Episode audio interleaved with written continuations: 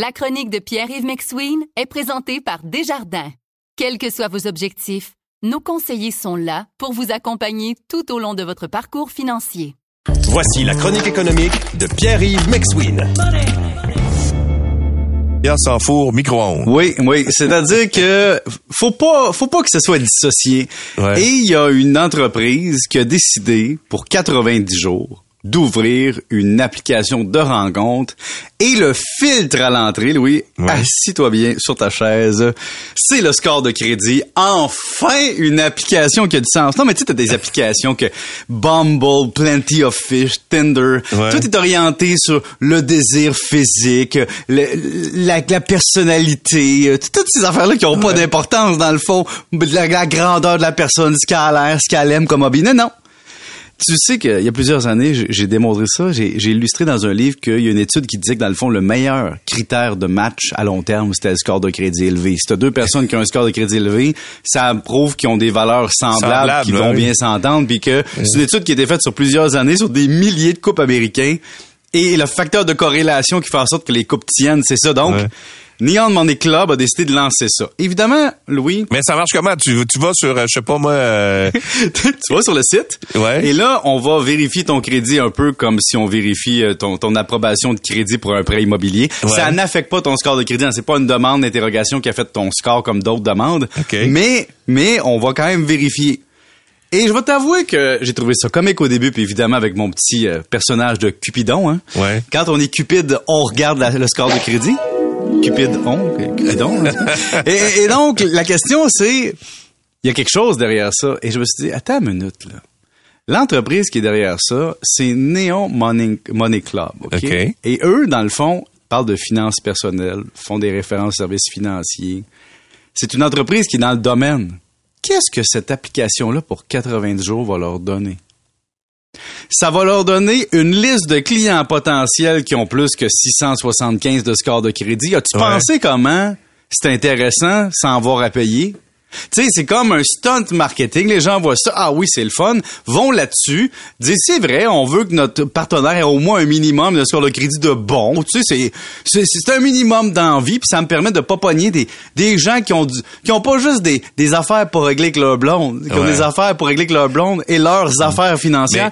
Oui. Mais, mais non, j'allais dire, est-ce que ça vérifie juste ta, cap- en fait, ta, ta cote de crédit? Parce que tu peux avoir une excellente cote de crédit puis pas avoir une maudite scène, là. Oui, mais là, par exemple, faut pas être discriminatoire non plus, Louise, parce qu'une score de crédit, c'est une capacité à bien gérer ton budget, puis ta Ouais. capacité d'emprunt, puis ton utilisation du crédit en fonction de, de ta personnalité et de ta capacité d'endettement. Et donc, effectivement, tu peux être pauvre, vraiment, rien à voir, puis avoir un excellent score de Ben crédit parce que tu as un bon historique de paiement. C'est ça. Parce que tu as un bon crédit disponible, parce que, mais ça veut dire que tu vas être qualifié tu sais, t'as pas un crédit qui est détruit. En fait, le but, c'est pas de discriminer des gens. C'est de discriminer des gens qui auraient une mauvaise utilisation du crédit. Pas des gens qui ont des, qui n'ont pas de fortune. Faut pas, il y a déjà en masse d'applications, Louis, pour ça. c'est vrai, pour vrai, il y a des applications pour millionnaires, des applications pour rencontres élites, des applications pour des gens qui ont de la scolarité. Il y a plein d'applications qui sont déjà très discriminatoires. Mais au Québec, tu peux avoir quelqu'un avec 6 millions d'actifs nets, avec un score de crédit de 700, puis quelqu'un d'autre avec euh, 100 000 d'actifs nets, mais avec un score de crédit de 850. Ben oui. Si t'as raison, ça n'a pas de lien. Mais je peux te dire une chose.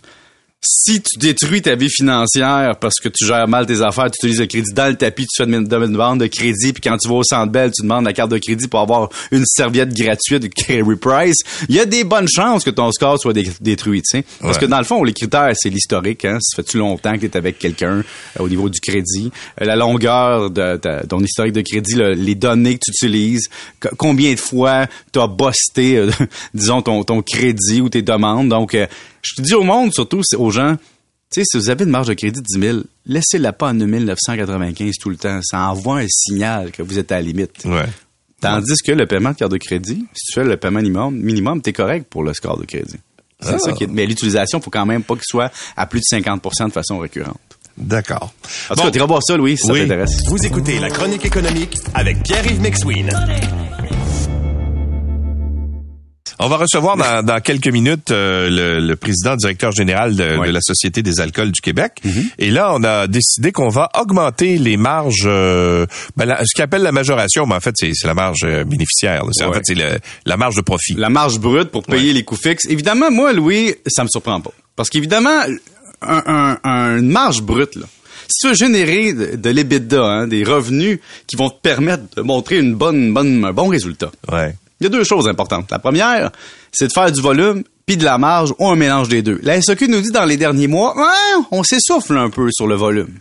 Et donc, si on s'essouffle sur le volume, faut faire de la marge. Moi, je suis allé voir le mandat de la SAQ. Je me suis dit, crime, on va régler ça.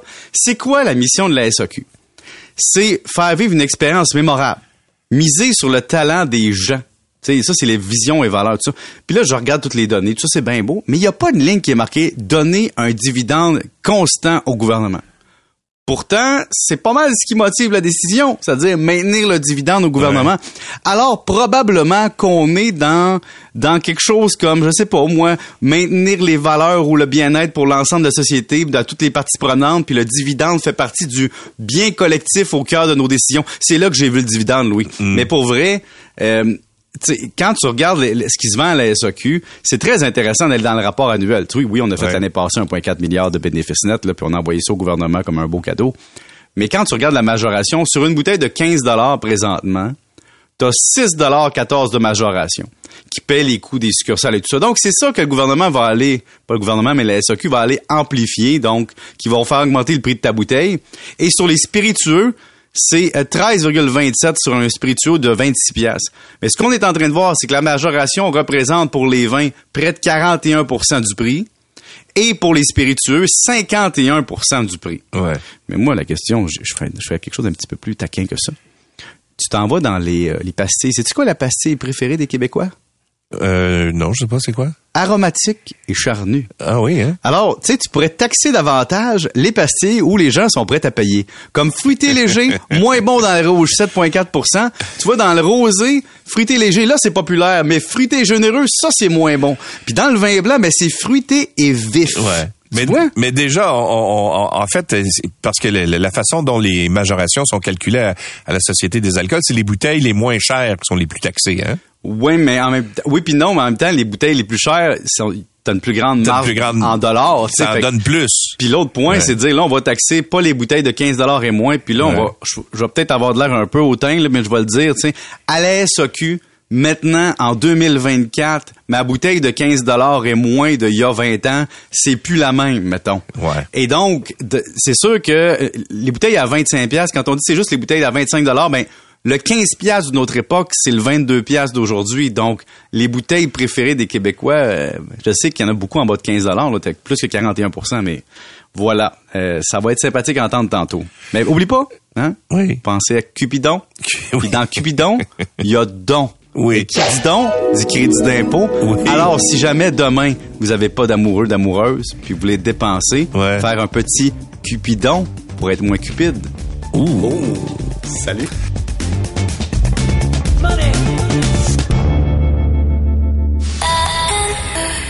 C'est 23.